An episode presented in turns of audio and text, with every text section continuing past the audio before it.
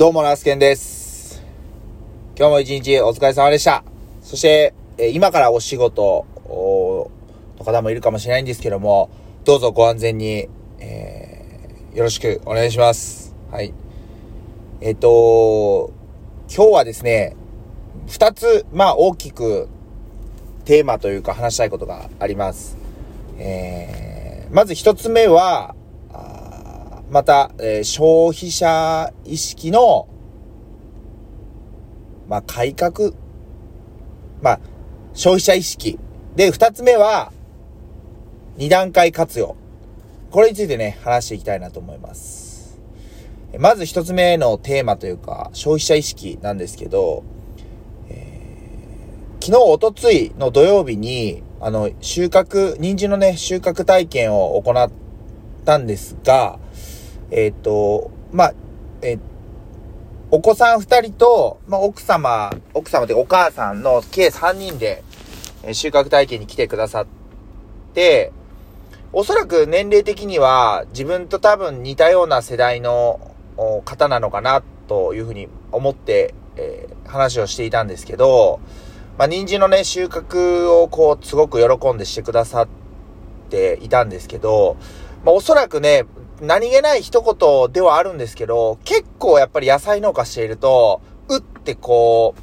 う、なんて言うんですか、ちょっと反射的になってしまう言葉があって、野菜ってすごい高いですからね、っておっしゃるんです。で、最初はですよ、最初は、あ、そうですよね、高いですよ、高いっていうか、ですよね、まあ、ね、やっぱりその、その、って思ってたんです。けど、よく考えてみると、あの、高いのにはちゃんと理由があって、で、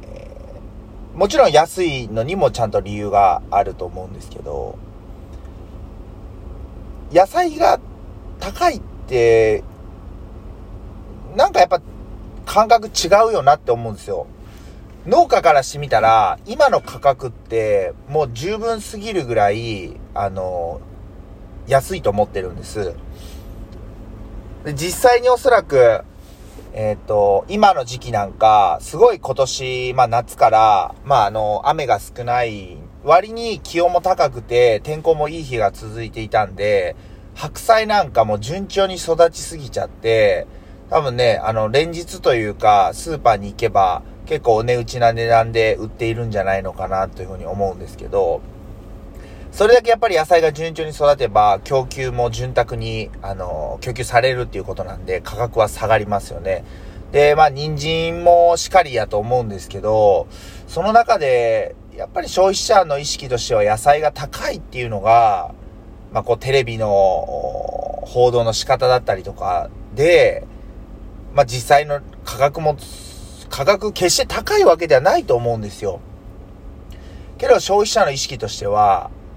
野菜高いんで、こうやって、収穫体験で、えーさせてもらって、まあ、あの、収穫した分は持ち帰ってくもらっていいですっていう話をしたんでね。そしたら、あ、あの、野菜高いんで助かりますっていう風な、あの、ことだったんですよね。だからまあ正直、その言葉を聞くと、あまりいい気は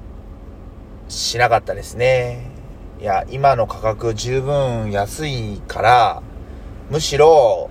今の、まあ、倍まではいかないけど、1.2、3倍ぐらいの価格でも、それでも安いぐらいだと。うん。100円のものでも120、30円でも安いぐらいだと、本当だったら150円ぐらいで買ってほしいっていうね、いう意識なんですよね。だからまあ、そういう意味でも、ちゃんと消費者の人に発信していくためにも、やっぱ収穫体験っていうのは貴重な場なんだなというふうに思いました。あのもちろん今、この話は、その時の収穫体験の方には、あの、言ってないんですし、もうちょっとね、あの、言い回しとしては、ちょっと遠巻きにはなるんですけど、お話を、えっと、しました。まあ、人参も実際、種をまいて、ひまわりを作って、その後に種をまいてから、どういう過程を経て、ここまで来ているのかっていうお話をしたんですけど、まあ、人によっては、そういう過程って別にもうどうでもいいっていう方もいるんで、もう結果が全て、つまり金額が全てみたいな感じにね、思われてる方もいるとは思うんですけど、まあ、ね、あの例えばですけど、その、そうやって収穫体験をしてくださることによって、人参をね、引っこ抜くにも、あの、その時はもうカチ、雨が降らなくてカチカチだったんで、スコップでほぐしながら一本ずつ取っていったんですけど、こういう過程があるっていうことを知れば、例えば、100円でも、やっぱり重みが違ってくるとは思うんですよね。はい。やっぱりそういう活動というか、認知をしてもらう体験っていうのは必要だなと思いました。そういう意味でもやっぱり収穫体験、あの、ただ単純に、えっ、ー、と、うん、まあ、うんちくみたいなね、えっ、ー、と、今の野菜高いから助かります。いやいや、あの、今でも十分安いんですよ、みたいな感じで言うんではなくって、実は、まあ、こういう、まあ、ひまわりを作って、その後に種をまいて、こういう過程を得て、こういう、えー、ようやく、あの、収穫まで行くんですっていうふうに言った方が、より、まあ、野菜の価値っていうのは伝わるのかな、というふうにも思ったりしていました。はい。今週日曜日にもう一組、天気都合や僕自身の引っ越しのだん、あの、都合もあるんですけど、収穫体験できたらいいなというふうに思ってます。そこの、もし収穫体験実現すれば、そこは、えっ、ー、と、その、ご本人さんと、そのお友達さんと、まあ、二家族でお子さん連れで来るっていうことをおっしゃってたんで、ね、あの、またいい経験になったらいいなと思っております。はい。で、えっ、ー、と、二つ目の、テーマなんですけども、二段、二段階活用ということで、何の二段階活用やってとこなんですけど、皆さん、あの、カレーよく、というか、作られると思います。カレー嫌いな方っていうのは、なかなか見つけるのが難しいんじゃないのかなと思うんですけど、えっ、とね、カレーを、まあ、作るときに、まあ、もちろんですけど、カレーライスとして食べる、うーご家庭が多いと思うんですけど、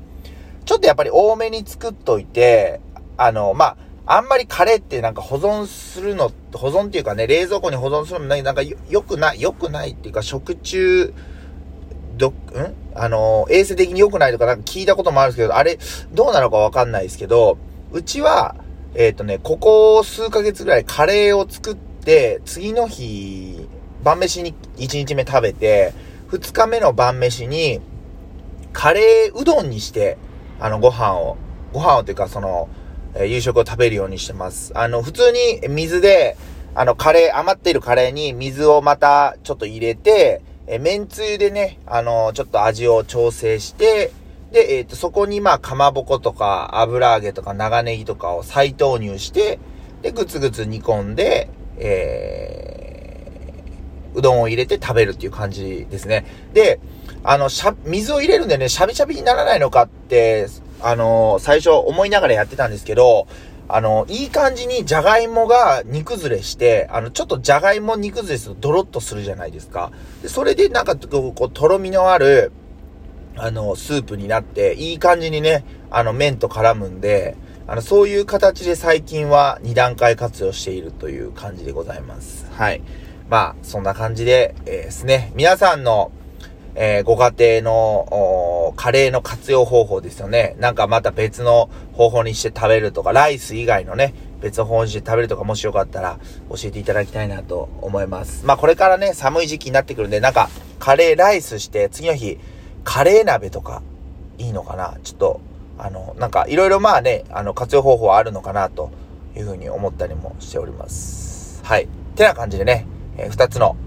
トークテーマについて今回はお話しさせていただきました。えー、11月の今日21日の月曜日なんですけども、今日は朝から、えー、昨日、おとついに収穫した人参の、を洗って選別して袋詰めをしておりました。で、午後からは、えー、袋詰めが目処ついたんで、えー、またひまわりを作っていた畑で作っている人参を収穫8箱ほどして、っていう感じでございます。で、明日火曜日は、まあ、三重は四日市、天気はいい予報なんで、明日頑張って、えー、人参収穫できるだけしようと思います。っていうのも、祝日水曜日ですね、勤労感謝の日やったかな。あのまあ、お休みという、お休みの方多いと思うんですけども、この日ね、雨予報なんで、ちょっとね、それまでにある程度頑張って、あの、収穫しておきたいなっていうふうに思ってるんで、はい。まあ、そんな感じです。で、まあ、水曜日まあ、あの、雨っていうこともあるんで、ちょっとまあ、お、まあ、お休みしてというか、あの、引っ越しの買い出しとか、まあ、何かそういう作業できればいいかなというふうに思ったりもしております。はい。そんな感じで、えー、今日から明日にかけては過ごせれたらと思っております。じゃあ、